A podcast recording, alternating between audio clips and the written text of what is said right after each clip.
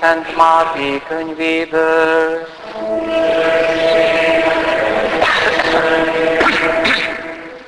Abban az időben Jézus látva a tömeget fölment a hegyre, leült, tanítványai pedig köréje gyűltek.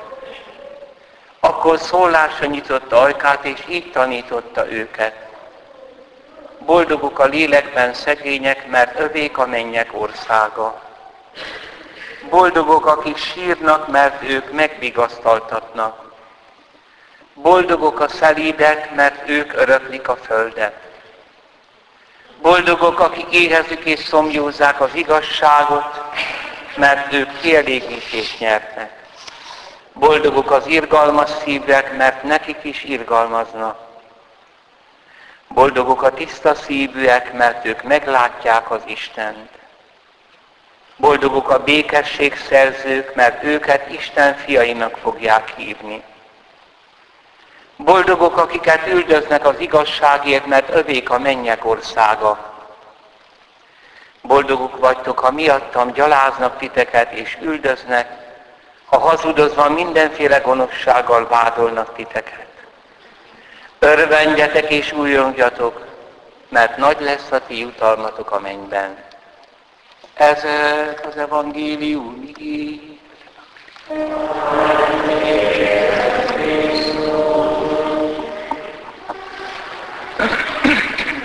Krisztusban szeretett testvéreim, azt mondja Szent Pál, most még megmarad a hit, remény és a szeretet, ez a három, de a hit majd, amikor átlépünk a szentek közösségébe, a dicsőséges országba, a hit megszűnik, mert tudássá, látássá válik. A remény is megszűnik. Semmibe se kell reménykedni, mert beteljesedik. A szeretet azonban nem szűnik meg, de kiterjesedik. Ez az a három, ami jellemzi a keresztény embert. De most testvérek, jaj annak, akinek az életében nincs egyfajta fejlődés. Mert a halál pillanatában hirtelen kell bekövetkeznie mindennek, és az nagyon fog fájni hogy úgy bizonytalanul hitt, és most mindent lát. Nem igazában remélt Krisztus ígéreteibe, és most minden beteljesedik. És nem mindig szeretett, és nem is akart szeretni. És most találkozik a végtelen szeretettel. Ez a tisztító tűz. Találkozás a végtelen szeretettel. Viszont az az igazi keresztény élet, amelyben van haladás, fejlődés.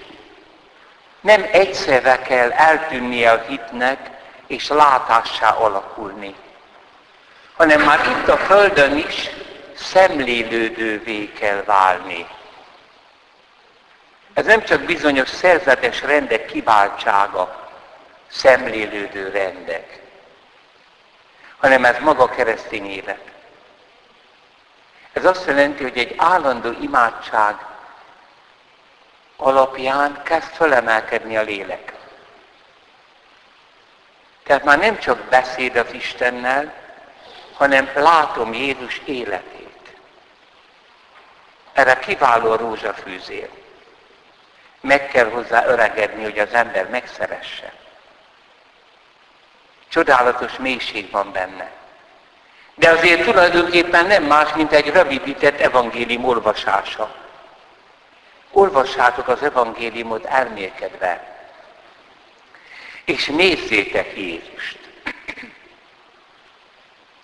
És a végén ez egy belső látássá lesz. Az Anya Szent Egyház mennyire szeretné, hogy ez végbe menne. Még segíti külső eszközökkel is hogy karácsonykor Betlehemet állítunk katolikus templomokba, de milyen kudarc, ha megmaradunk egy külső színpadi látványnál. Ha nem gondolunk bele, hogy az Isten fia fekszik ott a jászolba. Lássad őt. És lehet látni, hogy 12 éves. És ott marad a templomban. A tanítók között. Nem tanítja őket, hanem kérdez. De ezek az Isten kérdései. És hogy megtalálja Szűzanya és Szent József. Nézd azt az egyszerű kis ruhát, ezt a növekvő kis emberkét. Ő a világteremtő Isten. Nézd őt a názáreti csendben. Ugyanúgy volt munkanélküliség. Más falvakba jártak dolgozni Szent Józseffel. Nem cserélték le a bútorokat, és nem volt wellness hétvége. És mégis teljes életet éltek. Nem néha imádkoztak, hanem bele voltak merülve Istenbe. Ezért volt olyan csodálatos, amikor Galileai virágai kinyíltak, amikor éjszaka följöttek a csillagok. Micsoda szeretet volt közöttük. Az örökké valóság maga. Lássad Jézus, ahogy hirdeti az igét, ahogy most fölment a hegyre. Ő az örökkévaló Isten, tehát amit mond, az nem csak a kortársaknak szólt, hanem neked most, aki itt ülsz a padba. Boldogok a tiszta szívűek, mert ők meglátják az Istent. Boldogok a szelídek, azok öröklik a földet, már most is. Mert azért a föld, aki Istenben birtokolja. Neked szól minden prédikációja. Nézd, ahogyan meggyógyítja a betegeket, ahogy föltámasztja a halottakat. De még inkább szemléld, ahogy magára veszi a szenvedést. A szenvedése nem lehet választ adni.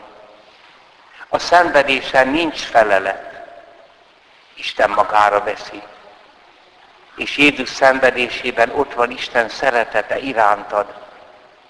Te is vedd magadra. Vele hordozd. Lássad, ahogy viszi a keresztet, és ahogy a kereszten meghal, ahogy a sírba fekszik. És szemléld őt az apostolokkal, amint megjelenik, és váld a szűzanyával együtt a pünkösdöt. És légy te is tanúsága mindennek.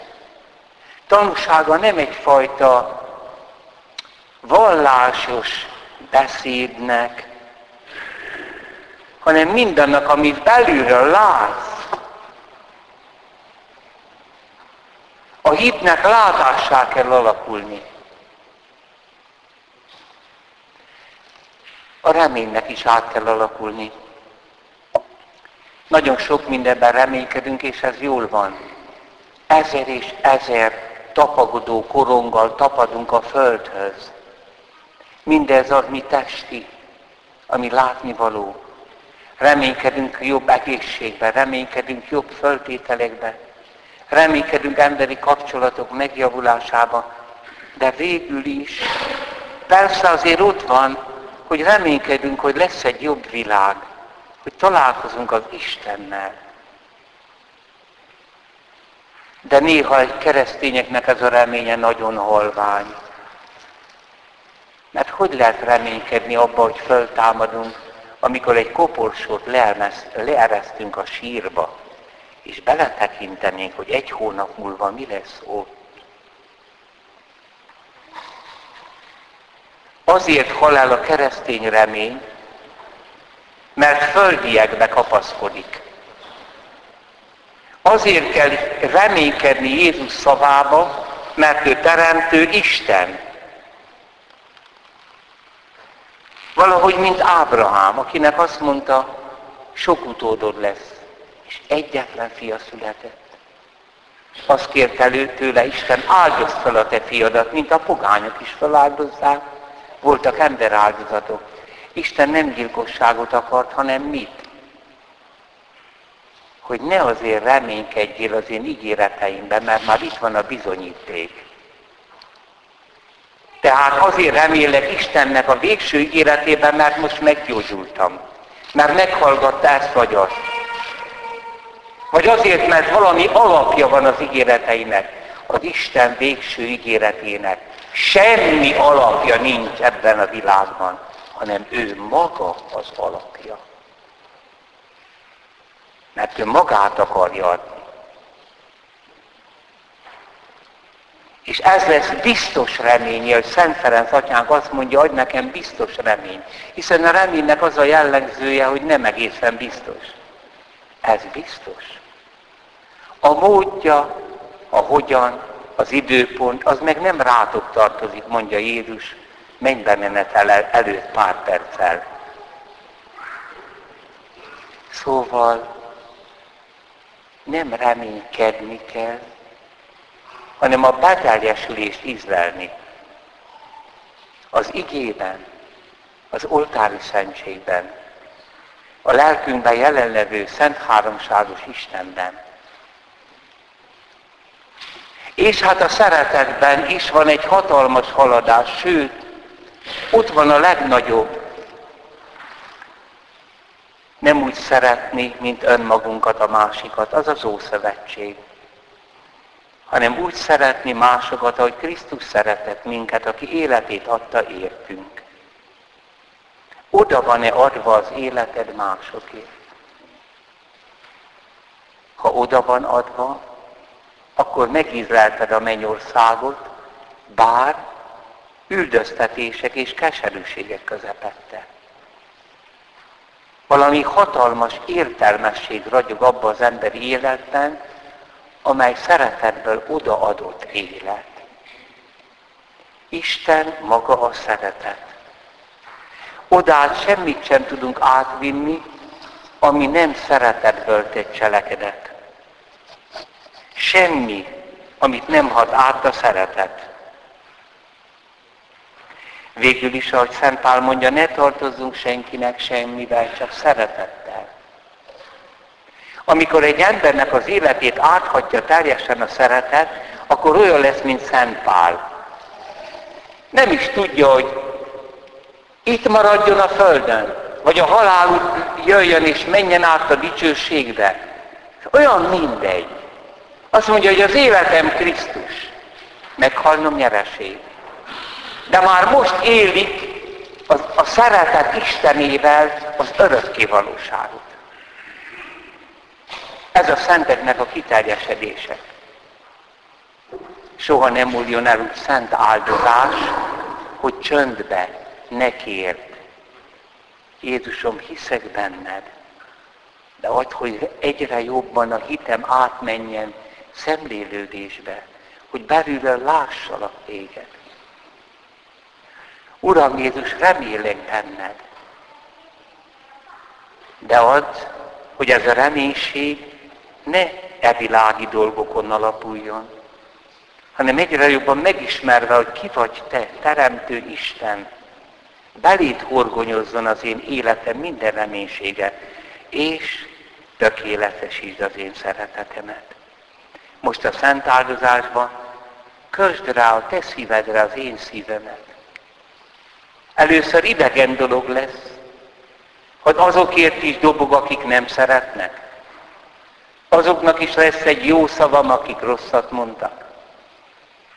Sőt, egyetemessé tágul, és az imádságom már nem tud csak ezért, csak azért szólni, hanem mindenkiért, mert az a te imádságod, Jézusom. Amen. Hiszek az egy Istenben, minden atyában,